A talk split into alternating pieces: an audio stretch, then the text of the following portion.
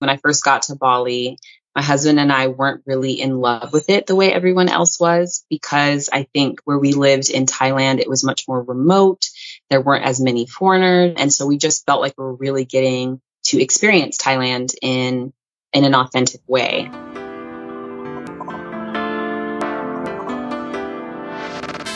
Hey everyone, welcome to Flourish in the Foreign, the award winning podcast that celebrates, elevates, and affirms the voices and stories of Black women living and thriving abroad while exploring living abroad as a pathway to wellness.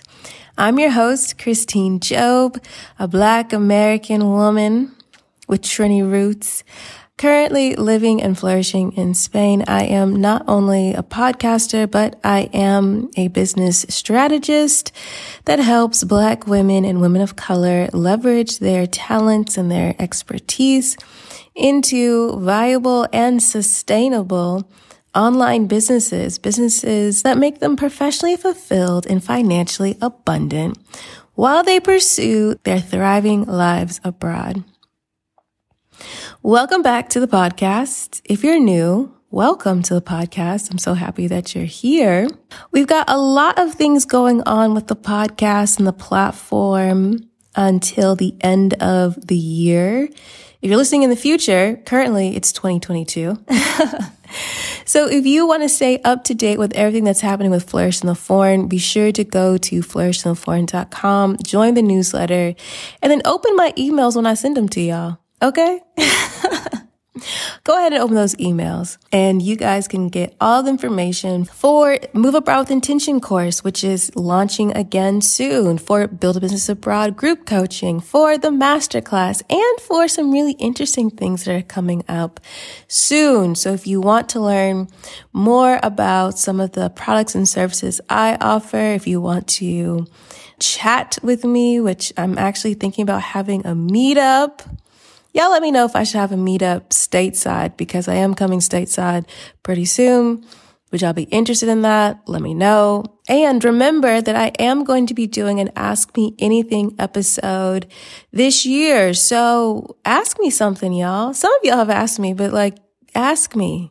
You know, you slide my DMs, just go ahead and ask me a question. There's truly no question that's like silly or ridiculous when it comes to not only moving abroad, but actually flourishing abroad. Because if you've had it, plenty of other people have had it. So be sure to ask me your question. You can ask me the question by sliding in my DMs, Twitter, Instagram, leaving a comment in YouTube, which you guys have been doing a lot, which I appreciate. Definitely check out Flourish and Foreign on YouTube.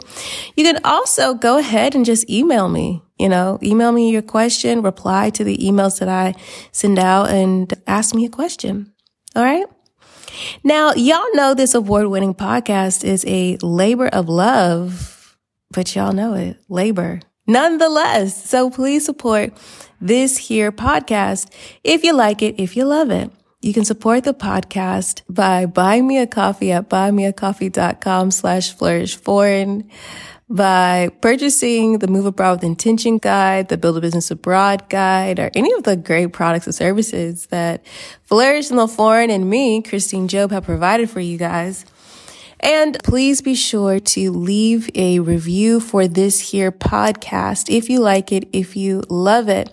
Rate it five stars and leave a review on Apple Podcasts, Spotify, Google Podcasts, anywhere that you listen to podcasts.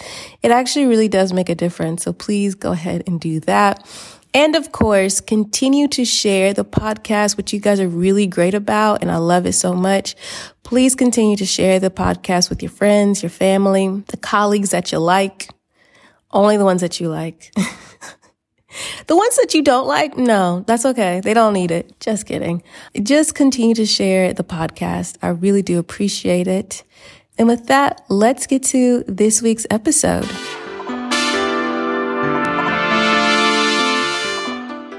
So today's episode is super different. Today is a podcast swap episode. Yay! Yeah, you know what it is here at Flourish and Foreign. I love and support black women. That's my jam. That's what I'm all about. I'm all about the elevation and celebration of black women. And today I'm bringing you an episode from a podcast by a black woman. Today's episode is from Blaxit Global, which is is created, produced, and hosted by Chrishawn Wright. And I've actually been a guest on her podcast.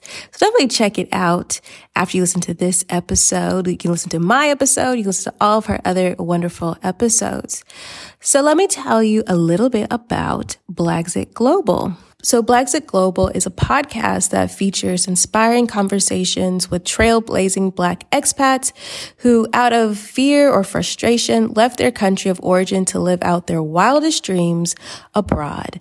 The podcast also chronicles the journey of Chrishawn as she prepares to make her Blaxit from the United States. And so the episode that y'all will be hearing today features Chrishawn's guest, Esther Melanzi.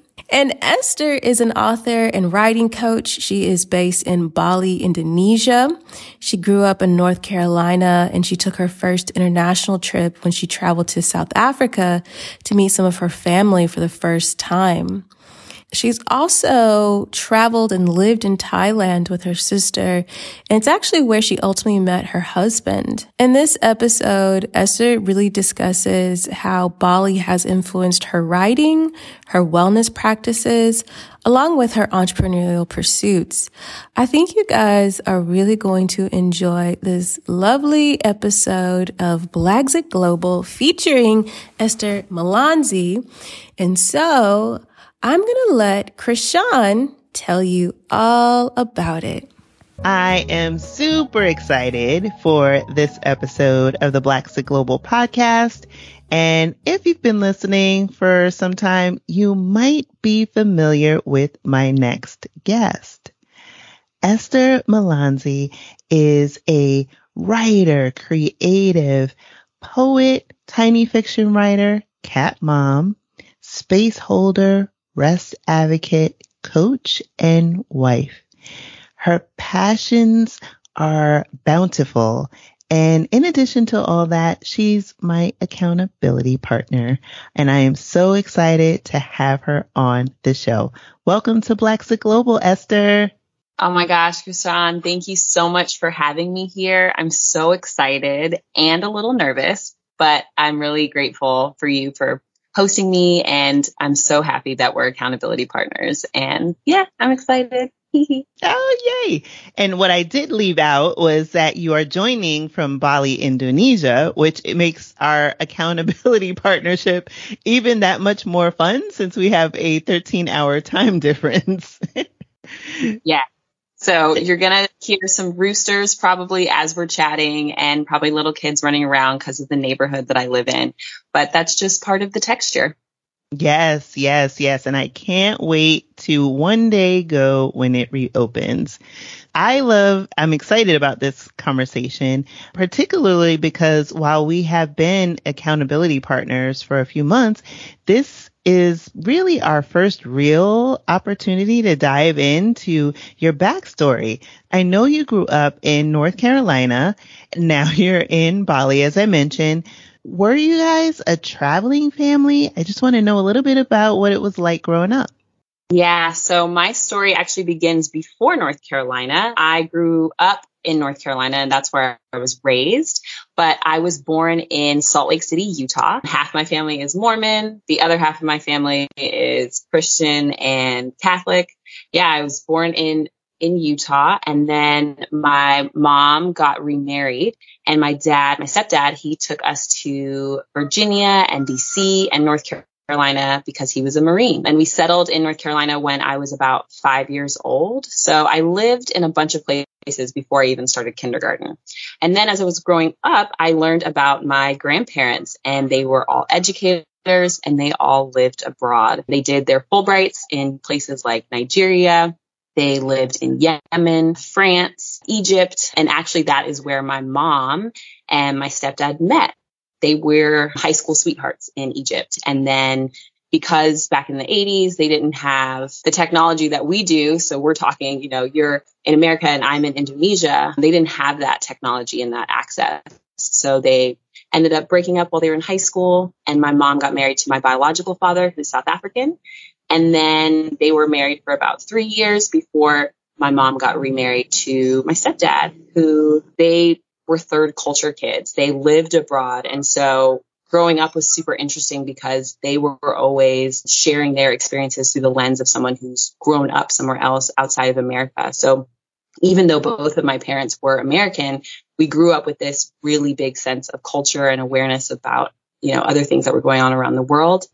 And then through the lens from my grandparents, we learned about, you know, international education. So that they were huge influences on me and it's part of the reason why I became an international educator. And so I went to the University of North Carolina at Greensboro in undergrad, and I had the the focus of political science because I wanted to be an international refugee lawyer. And then, you know, graduating from college, I moved to DC and then was really like, okay, the political world is hard. Being a lawyer would be really difficult. The the politics were really trying, but I knew I still wanted to be abroad and I still wanted to make an impact. So I went back to school. I went to Florida State for my master's in international education development. And that's when I applied to do the Peace Corps. And I actually got it, which was really exciting and really big, but they put a medical hold on me. And so I wasn't able to go with my class. And so then one of my professors shared with me that I could apply for a Fulbright. And I heard that term before and I didn't realize it was because my grandparents had all done one. And so when my professor shared that with me, I was like, okay, this is really awesome because you get to go, you can kind of choose where you want to go. Whereas the Peace Corps, they send you to a place. You can ask for a preference, but a lot of times they don't um, necessarily let you know where you're going until the last minute. Whereas with Fulbright, I was able to specifically ask to go to South Africa so I could learn more about my heritage because I didn't grow up knowing my biological father. So I got accepted.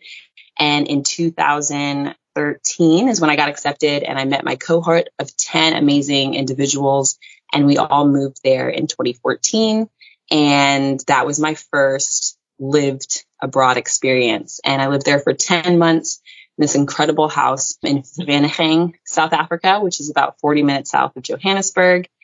My Fulbright was about 10 months. While I was there, half the time I was working, doing leadership and literacy workshops at a local FET college, which is kind of like the equivalent of a community college for us in America. Then the other half of my time, I was meeting my family. So my biological father had already passed but I got to go to his grave and meet my siblings. I had a brother named Rogers and a sister named Elizabeth. And when I went up to our hometown of my of my family, they had this amazing, massive welcome home party for me. There was like 50 relatives.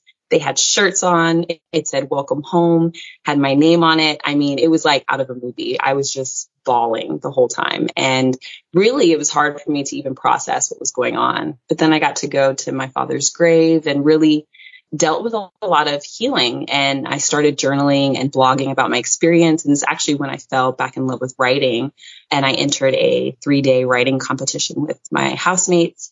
I really started writing about my story and I really started writing using magical realism, which is the genre that I love the most. My Fulbright is coming to a close at the end of the 10 months. And I'm like, there's no way I can go back to America. I mean, the way that I started to see things differently and started to appreciate different ways of thinking and different ways of living. And I was, I was not ready to go back. So I started looking for jobs in other places. And my sister had just finished her Teach for America program in Hawaii and was also looking to move abroad. So she got a position in Thailand. And so I decided to look for a role in Thailand as well. I found a position at a really like small, intimate kindergarten and after school program. And so I applied for there, even though I'd never worked with young people in that way. I was a nanny for a brief stint in New York before I moved to South Africa for my baby cousin, but that was the extent of my early childhood care and education. So, but I went for it because I really loved their ethos and I really was looking forward to being in the same continent as my sister. Zuri, and then also, you know, wanted to try out a new place. So I got the, the I got the role And my friends and I did a brief stint in India before we, we went our separate ways. And then I moved to Thailand. And so South Africa was my first time living abroad, but I went with a group. I went with, you know, government support and I went with a lot of structure.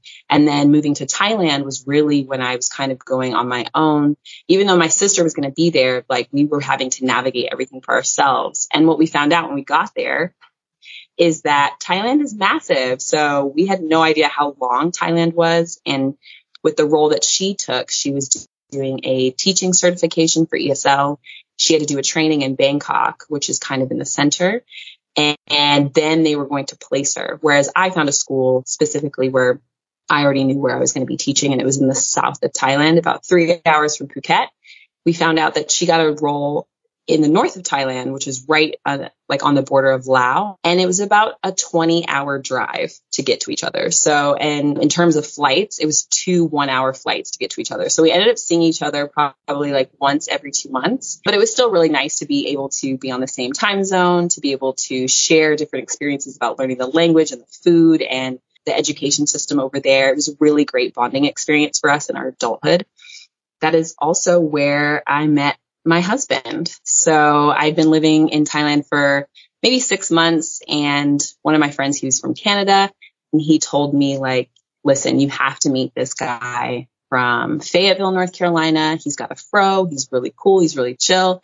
And I, you should have seen my face. I was just like, okay, so you want me to meet the only other black person in like our towns? Cause we lived in these really small towns. There was maybe about 80 expats in each town there was this beach in between the two towns. So the two towns I lived in Surat Thani and Lo, my my husband, he lived in Nakhon Tamarat, which is about two hours away. There was a little in between beach town where all of the expats would go and hang out at this reggae bar called Jambe.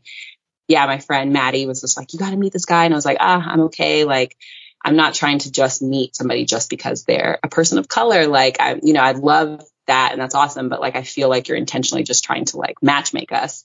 And then we ended up meeting and we hit it off right away. We, you know, we bonded over anime and traveling and music and just all sorts of things, literature. And we just, we both had a lot of the similar reasons why we wanted to leave America and similar reasons why we wanted to leave North Carolina. Developed a really strong friendship. I, I uh, pursued him romantically and the rest is kind of history. We ended up getting married there on the same beach where we met a few years later. But yeah. no, I'm loving the story arc. I mean, everything from you exploring and getting to know and reconnect with your family members in South Africa and what a revelation and the emotional toll and journey that was and being able to get some level of resolution with your father's passing and reconnecting with your family members to going to Thailand and going with your sister, but then having 20 hours in between, but yet you still found a way to bridge the gap, bridge the divide, stay connected to each other, have and develop a sense of community, which ultimately led you to your husband, which I think is such a romantic story because at least for me, when I hear, you know, your story, it is one where you clearly have blazed your own trail from the beginning. Each step along the path has led you to the right next move. Maybe it wasn't intentional, but as the story unfolds and comes together, you are right where you are meant to be. So that I, I just love hearing that part of the journey.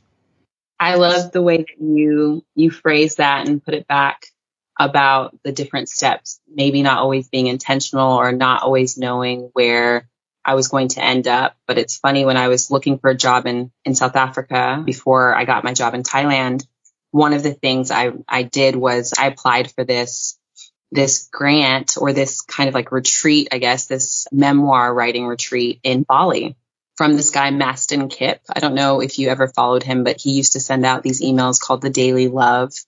And I used to follow them all the time. And he was, you know, hosting this writing retreat in Bali. I wrote this like whole thing about, you know, like my story and why I would want to, to go to come to Bali where I live now to write. And it was funny because I came across that email a couple months ago and I was like, whoa, I'm actually doing this thing that I, I wanted to do. And I gotten accepted into the program, but I just at the time I couldn't afford I couldn't afford the uh, investment. Now I'm living in like the jungle in a house and I, you know, I'm a full time writer and writing coach. And I'm like, this is so cool. Like how full circle that is. Yes, yes, yes, yes, yes to all of it. I mean, what for you is, is we, we come, we keep coming back to writing and the power of writing and the power of writing your story. And that's everything from, journaling exercises to, you know, what you've done at times, you know, with me and, you know, creative prompts. Can you talk a little bit about that and how powerful it is? As I know you're a writing coach. So talk a little bit about the power of storytelling and why it's important because I want people who are listening to this conversation to understand that their story is being written even as they think about where they're going to move or even if they've made that move, like everything builds on something else. So can you talk a little bit about that? Yeah, of course. I think it, there's just something super magical about pen to paper, especially when it comes to understanding yourself. And we all have, you know, these, these inner critics in our lives that, you know, tell us not to do things or really like kind of put obstacles in our way because they're they're really fear based but i find that when we're journaling and when we are just being really honest with ourselves and we're allowing ourselves to show up in a way that just lets us really express how we're feeling even if even if it's a little bit more dark you know it's coming back to that that allows you to really see patterns and to learn about yourself and to kind of cultivate different habits. So I found The Artist Way is a book I listened to when I was living in Thailand. I would walk to work every morning and it was maybe like a 15 minute walk. And so on the walk, I would listen to the, to the story by this woman, Julia Cameron. And she talked so much about morning pages. You know, when I was living in South Africa the year before, I was writing and it was just very, I would say like eye opening and grief driven and like a lot of forgiveness and healing. Um, but it was very sporadic. It wasn't, there was not like a lot of intention behind it besides sharing with my family members back home. And then in Thailand, it started to elevate and become more of this like, I can actually really use like the jumbled thoughts in my head as a, as a roadmap to understanding myself.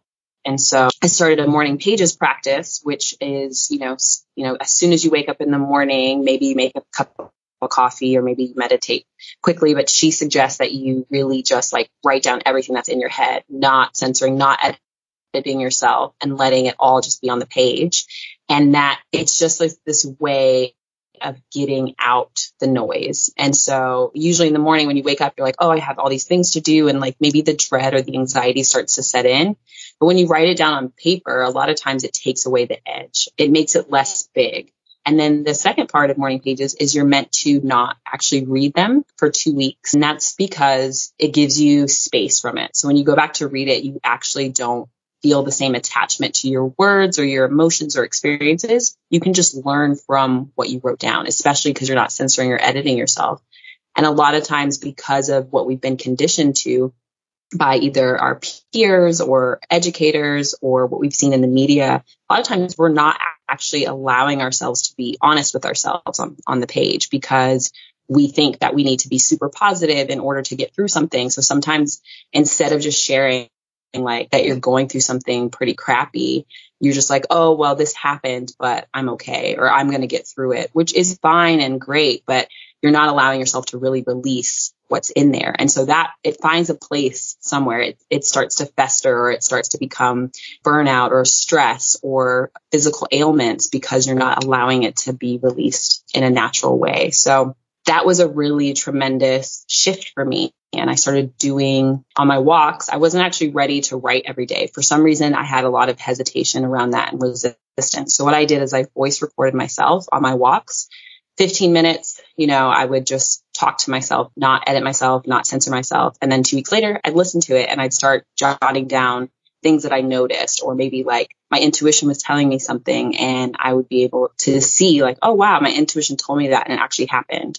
Or I'd be able to see, I, I feel this kind of way every time I'm around this spe- specific person. And it wouldn't, I wouldn't have noticed it if I hadn't started to, to listen back or start to read back on my own thoughts. And so then that transformed a bit and I met a woman who I lived with and worked with. Her name was Christine, and we talked about the culture of connection as an expat. And for us in the town, everyone who was connecting was mostly connecting by going to the bars or getting drunk or, you know, smoking or there wasn't a lot of growth that was happening. There wasn't a lot of depth that was happening. And we really both talked about stories that we wanted to tell and like different creative pursuits that we had. So we decided to start meeting weekly to kind of cultivate that space for ourselves. And we, we called it the Warrior Writers. And we invited other people, but for the most part, it just started out with just the two of us. And we met each week and we started out with a couple prompts and creating things for ourselves. And then eventually became pretty big. And we had a group of people who came every week and then eventually we ended up doing three different writing retreats over the next couple of years, mostly for teachers. And it was just about, you know, sharing your story, but then also the art of fiction and how fiction can actually help you relate to your life in a different way as well because you can you can do different things. You can replay different scenes and see what would have happened if i had made this choice and you can do that with your characters. So it was super fun and amazing. And then i went on to teaching writing in schools in Vietnam and then now in Bali. I was teaching at the Green School for the last three years before this last year when I took off. And I was teaching a novel writing program with students. And, you know, at the end of this last year, one of my students dropped off a book that she wrote in my class and published. And it's just like really awesome to be able to see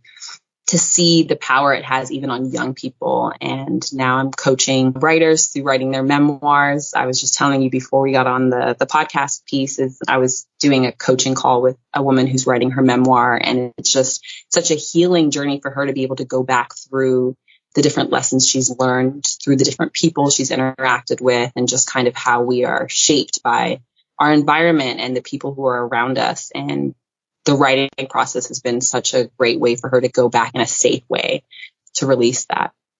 That is so powerful. You talked about like going on your walks and doing the record and I love the exercise that you you know really spelled out because it is an actionable and tangible tool that anyone can utilize to clear their mind, clear the space and get distance from the things that are in our head because as human beings, a lot of suffering comes from attachment. How has Bali enabled you to really flourish? Because you talked a little bit about, you know, the, the environment and, and being able to like unlock the writing. Do you find that just being in Bali, the sounds, the smells helps or tell me more a little bit about that? Ooh, girl, Bali has brought me on its own journey. So it's interesting when I first got to Bali, my husband and I weren't really in love with it the way everyone else was because I think where we lived in Thailand, it was much more remote. There weren't as many foreigners. And so we just felt like we were really getting to experience Thailand in, in an authentic way. And when we got to Bali, we were super excited because we we only really knew about it because of the green school and i'd heard about the green school when i was in grad school and it's a school about for sustainability. So we were really excited mostly for the school. And so when we got here, we were really shocked by how much the tourism industry impacts the livelihood of the people here in Bali. And it was a little disconcerting for us at first. So it took us a while to, I feel like, really fall in love because we really wanted to embrace the, the community of teachers we were working with. So we, we lived in Ubud first. Um, and then we live down in Canggu. Ubud is more of like the cultural center, closer to the jungles. Canggu is more of like the beachy areas. You've got a lot of surfers. There's some partying. So we lived in both areas to kind of get to know like the different people in our community to kind of figure out where is the best place for us because both of them are about 30 minutes from the school. And it wasn't until our second year when we decided neither of those places were actually for us. And we moved to a local neighborhood where there's not really that many foreigners at all. And we're about 10 minutes from the school. We can bicycle to a, like a rice field, which I've done. I think you've seen on my lives. I've done a couple of showings of that. We're about 30 minutes from the beach where I go kayaking. And I'm about 10 minutes from a local ashram where I, I practice yoga with a woman from Bali. I find that my needs for things are less now that I'm living in this area and my um, ability to just just allow myself to kind of luxuriate in sounds and senses is definitely heightened. When I was living down in Canggu, I feel there's ads everywhere in English and there's name brand things everywhere. And it just, it kind of puts you in this state of need and the state of, okay, well, what, what don't I have? Or how can I look like this? Whereas here, I'm not, I don't see any of that. I just, I'm looking at palm trees and y- ylang ylang trees and the garden and the rice field. And it's just the sensory overload isn't there the way it is, at least the unnatural sensory overload. Whereas like I'm, my senses are overloaded here, but in a really calming and natural way. That's beautiful because it's funny as I'm listening to you, you talk, I feel the same way, I guess, in some respects. When I think about going abroad and being in a community I have an automatic aversion to being around like expats. And what I hear from you is that you thrive with, and crave, I guess is probably the better word, authentic connection. And not that you can't have authentic connection with expats. That's not what I'm suggesting, but being able to be around the locals seems to be, you know, a better fit, especially given all of the travel that you've done leading up to this. One thing that strikes me about you is that you are definitely, in my view, an empathic creative. When I was reading your bio, you talked about what we have all been encountering over this past year and a half, the pandemic. What struck me is you believe that the world is in a deep state of PTSD. Can you talk about and explain in your mind what that really means? And then also ways in which, in your opinion, we can start to heal. What was really striking to me during the beginning is just kind of watching the fear transmit from person to person. So we have the actual virus that's happening physically and you know we're tracking the data and we're seeing that and you know, we're inundated with the news of that on media. But I think that when you zoom out and start to look at what was happening emotionally for people and mentally for people is fear was becoming so permeated into our interactions with each other. I would call home and instead of having a like, Hey, how are you? Or like, Hey, it's good to see you. Or just like even doing the basic greetings, it would be, you know, what are your numbers in Indonesia today? Or what are you going to do if a vaccine gets, gets available? Or it's just very, everyone's cutting to these like, these very intense lines of questioning. There's not a lot of space to not think about what's going on. In a lot of ways, it started to become you know, a norm to be afraid, a norm to assume the worst about someone else if they are not believing in the same thing that you believe. Um, and a lot of division and divisiveness started to permeate conversations. As a space holder, as a coach, as a as an educator, you know, one of the things that I, I learned early on in my training is that when you are defensive or when you are on the offensive, really when you're starting a conversation, you're not going to get anywhere with someone if you don't have the intention to listen and hold space for the other person. So I felt like during this last year and a half, trust was broken with a lot of different relationships, regardless of what the past relationship had looked like.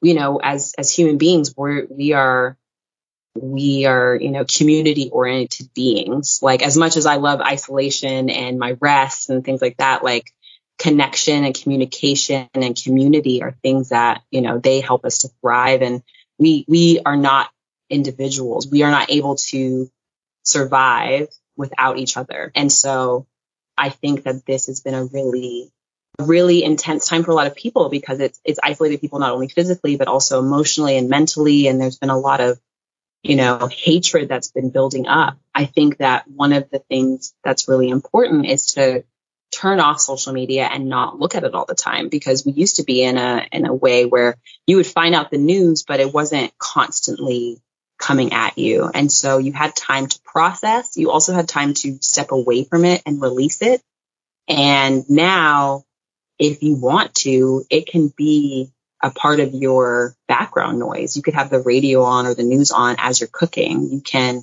be looking at, you know, Instagram and see when you scroll the stats if you're following all of those different types of accounts. And so it just brought to mind that we don't have a lot of mental health practices in place um, as individuals, as a as a society. So and by that, I mean like we don't talk enough about like how we can create pauses for ourselves and how we can create boundaries for ourselves in the, in the education, in the traditional education sense.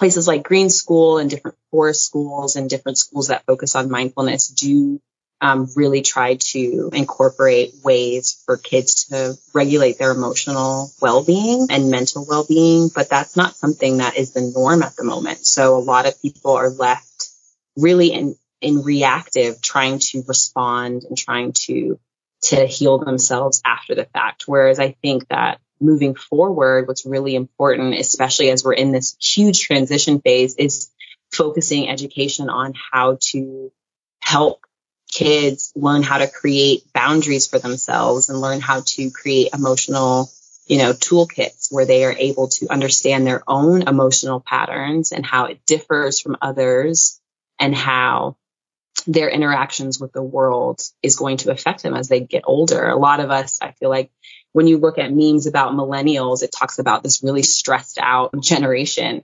And I think that we have, we also have this like really huge awareness that I feel like generations before us didn't really have the space or time to say no to things and to kind of debunk the traditional methods of making money and career paths. And I think that this is a really important time to to implement, you know, mindfulness practices and well-being practices and making this like hustle culture a thing of the past and finding ways to take care of each other as a as a society versus that competition mentality and like the capitalist mentality and the materialistic mentality and just really finding ways to do preventative measures versus just always reacting. yeah, and I hope we all can get to that place. One thing that I have seen as we you know, continue to go through this pandemic. I mean, you're currently, Bali is in, in lockdown, but one thing that I see is more of a discussion around mental health. We're seeing it with athletes talking about, you know, performance and, and, and the stress. And we're seeing people who are seeking out mental health, even in the form of self care, taking a pause from social media, taking a pause from their social media accounts in whatever form or fashion, employers giving wellness days. You know, I want to see more of that because to your point, there is a collective trauma that we've all encountered. Everyone's processing or dealing with it in different ways. And so to shift from that reactionary kind of response to a more, a response that is really rooted in having greater compassion for oneself as well as the rest of humanity will inevitably allow us all to get to a better place and a better space. So I, I love this dialogue that we've had on, on this topic.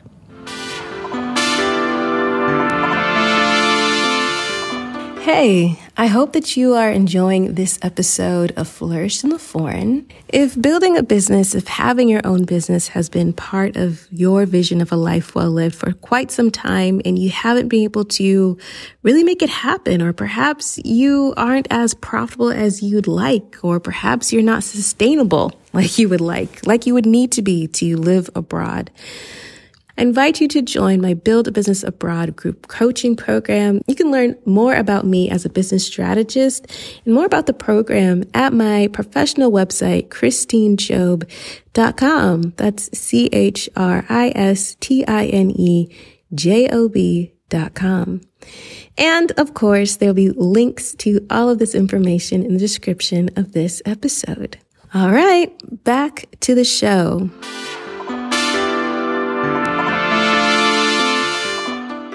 So I, I want to shift a little bit because I teased it in our intro. It, we're accountability partners in Tamika G's program, Project You. For those of you listening, know that Tamika was episode 20. You, as well as Tamika and Deirdre, who was episode two from season one, we're part of a co-working house. I want to talk about this like next level in co-working and creativity because I want to understand and unpack, you know, what that is like because being able to be around a bunch of different creatives and also not only just different creatives, but some of you are from different countries of origin, etc., different businesses can you talk a little bit about what that community or what that time was like? So actually that was probably the coolest thing that I've done in a really long time. And the the three of us and Tamika G's business partner Whitney, we were all in Lombok, Indonesia, which is an island close to Bali.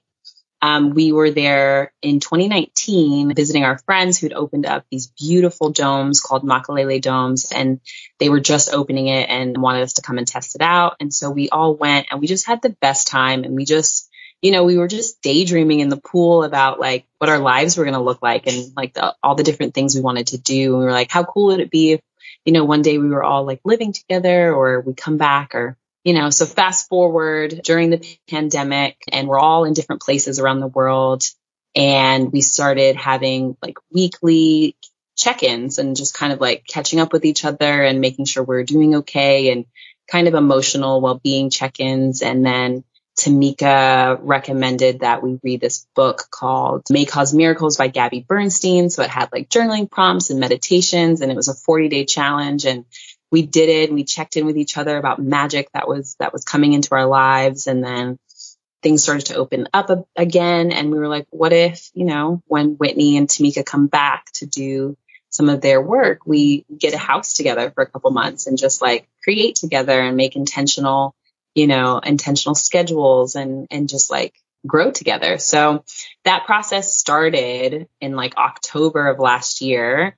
And then it just kind of continued to grow and to mold and shift and sh- shape into what we had was the co-working house. So in May and June of this last year, we lived together down by the beach. We were six minutes from the ocean. So we would do daily walks either at sunrise or sunset. We would, we had a meal prep person. So we would send our meal plans that were mostly created by Tamika G and Whitney G from their whole experience Project You and we would send this to the to the lady. I mean she pretty much started a business from after working with us. And so she would send the meals a few days later all cooked and fresh ingredients and really healthy and nutritious and yummy.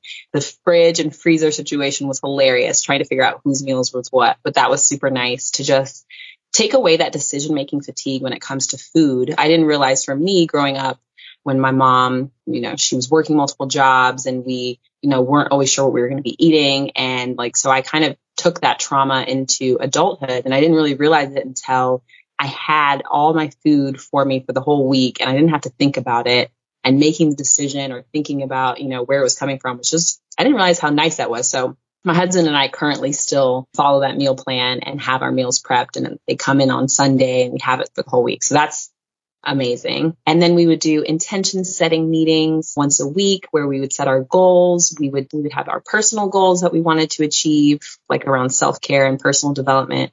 We would have our professional development goals that we would want to achieve. And then we would have our community time goals that we want to achieve. So we would suggest different things like paint nights or writing nights or learning about crypto or, you know, going bowling or go axe throwing, trying out different restaurants in town. And we just really enjoyed creating together and learning together. And, you know, Tamika taught me and Deidre how to flat twist our hair in a really short amount of time, which was really fun. And we called that time together deconditioning with the aunties. So it's like, you know, you're you're deconditioning the hair, but you're also de- you're deconditioning, you know, maybe some, you know, limited beliefs that we'd had. And we were able to do that because we were mirrors for each other. When you're living in close proximity with people, it's a lot easier to see, you know, where they're, they're holding themselves back or maybe they're not showing up for themselves and in their self worth. And we had all created such a safe space that we could we could approach each other with those things and share and be like hey you know, you said this was your intention, but I see you not showing up in this way. And what can we do to support you? And so it was super supportive. It was super nourishing. It was a little bit manic though, because we were all entrepreneurs and we all had like so many ideas and we're all so creative. So there was a couple times where uh, when my husband would come, he would be like, okay, you know, we'd have like a little bowl with little like challenges. So if anybody was talking about work past the time that we had designated, you have to have to pull out the challenge and, you know, jump in the pool or do push ups. And we were trying to kind of give ourselves like these boundaries, which sometimes we blurred and sometimes we didn't. So it was just really fun to to to be in that space with them and even I've been home now for a couple of weeks and I definitely took the first week to just really release get back into kind of like a sustainable flow to rest and to reflect and then this last week is just like all of the seeds that were you know planted during that time together are just coming to fruition and you know my my mind maps all over the house are just next level so I think it was like a boost in creativity a boost in self-worth a boost in community during a time where a lot of people are really isolated. And it was really a nourishing experience. It sounds amazing and I definitely enjoyed watching all the reels from from afar but it also for me to hear you know what it was like is just to talk about the power of collective creativity, right? And just being in different, you know, entrepreneurial spaces, but having that ability to help one another thrive and expand really in different ways sounds just delightful. So I'm so glad you shared that with us and also really just got a, a chance to kind of see what, what is up ahead. Speaking of like, what's up ahead?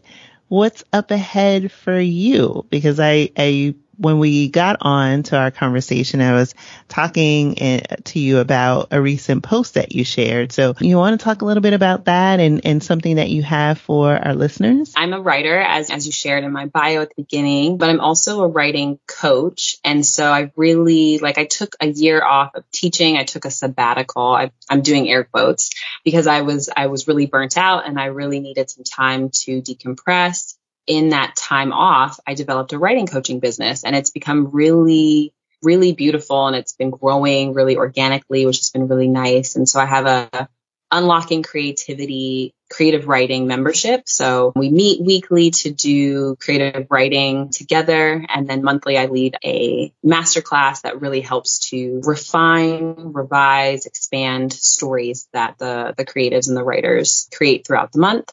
So that's something I have. And our next intake of members is happening over the next couple of weeks. So we'll start back up in August. August. That is one big thing. And then I'm also, when I got back, one of the things that I did was I mind mapped three different courses that I'm going to be putting out. And I, I wrote out 54 lessons and it just like, it came easily. So there's going to be a memoir writing course.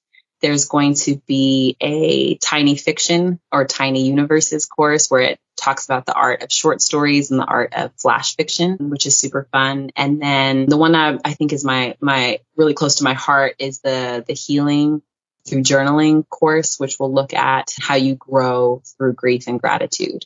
So those, those things are coming out in September.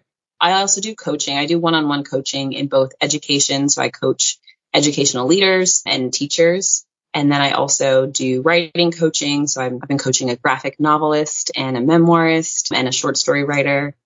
And then I also do a little bit of intuitive coaching. So that's more of like life coaching where we work on like mindset, inner critic, and we use a lot of the same tools that I use with my, my educators and my writers because, you know, kind of creating a sustainable practice of mindfulness and mindset is, is actually really it's really important. It's really near and dear to my heart as well. But that is closed off until October because I'm at capacity, which is amazing and crazy. And I never thought that would happen. So that's really cool. And I'm really grateful for that.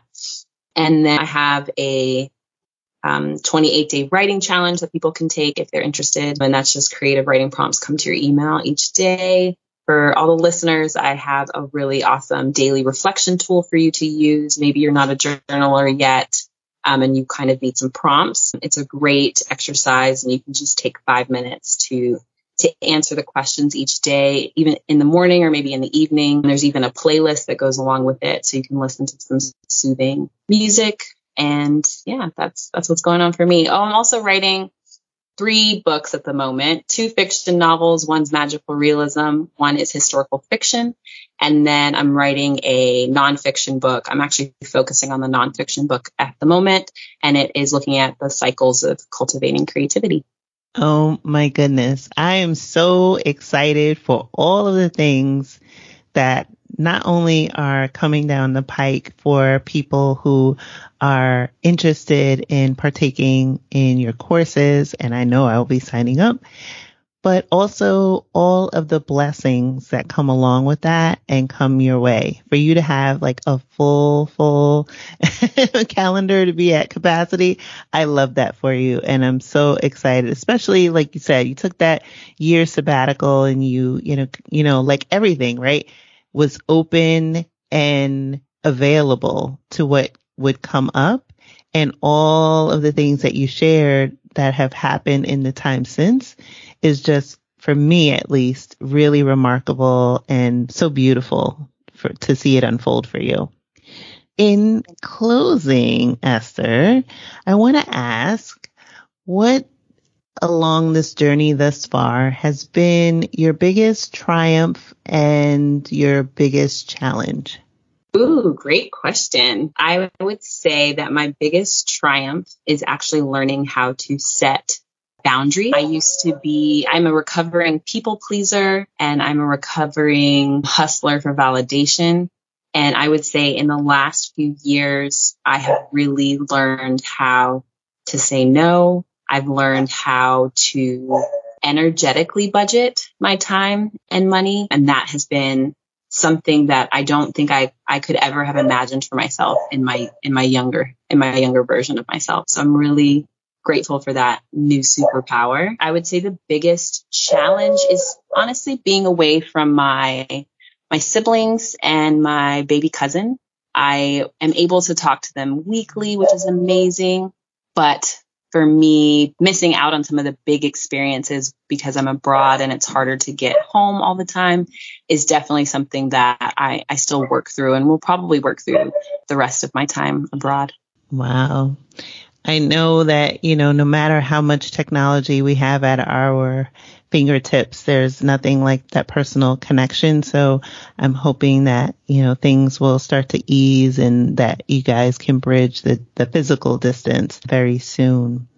Esther, where can people find you? People can find me at estyubuntu.com, E S T Y U B U N T U And that's also my Instagram handle. I am usually pretty active on uh, my Instagram. I've actually taken the last two weeks off, so you won't see anything in my stories until next week. But I have some links in my bio and on my website. There's access to the membership, the writing challenge, the daily reflection tool. I'm pretty approachable. So if you message me in my DMs or email, I, I will definitely respond. Fantastic. So I hope everyone that's listening got all that. But if you didn't, I'll be sure to link those in the show notes for this episode. So Esther, thank you so much for being a guest and sharing your remarkable story on the Blaxit Global podcast. All right. I hope you all enjoyed that episode of Blaxit Global featuring Esther Malonzi. Thank you again, Chrisean, for doing this swap with me. I really appreciate it. I tell you guys all the time, if you guys listen to any of my IG lives or YouTube, when it comes to business, when it comes to podcasting and being creative, collaboration is the key. I don't just say it, I live it. And honestly, it is just the way to go. Collaboration, we always uplift each other. And I'm so happy to be in community with a group of amazing Black women podcasters. So shout out to Chrisean. Thank you so much for agreeing to do this with me. I appreciate you. And for you, the audience, I am going to have some more little guest featured episodes coming to you this year. I think y'all really like it. Let me know what you think about this episode. Definitely drop in my DMs. Let me know if there's podcasts you'd like to hear, you think maybe I should collaborate with. I'm, I'm really open to it. As I said before, I'm a collaborator by nature. That's what I enjoy. Anyway, thank you so much for listening to Flourish the Foreign and supporting Flourish the Foreign. I appreciate you.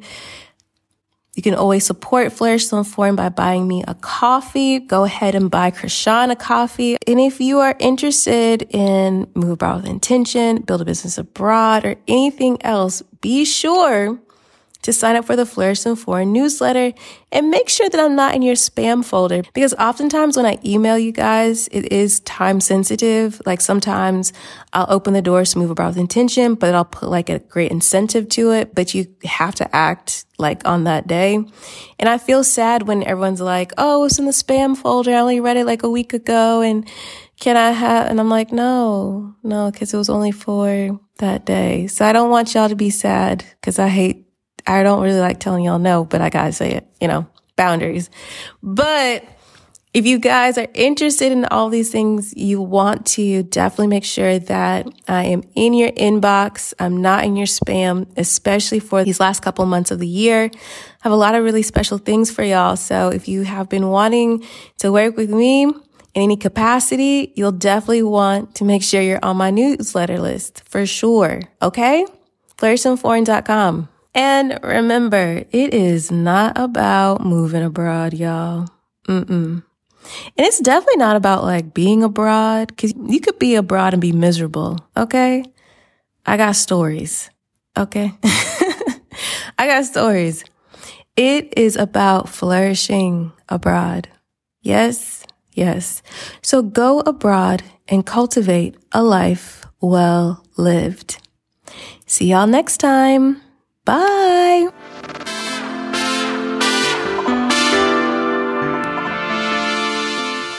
On the next episode of Flourish in the Foreign. My surgery was very, very easy. All I had to do was go to a doctor, or I just went to an emergency room with my issue, and they were like, okay, you need this surgery. Okay, we're gonna do it on this day you know, whatever. Like they don't they don't say, "Oh, how is uh, where's your money?"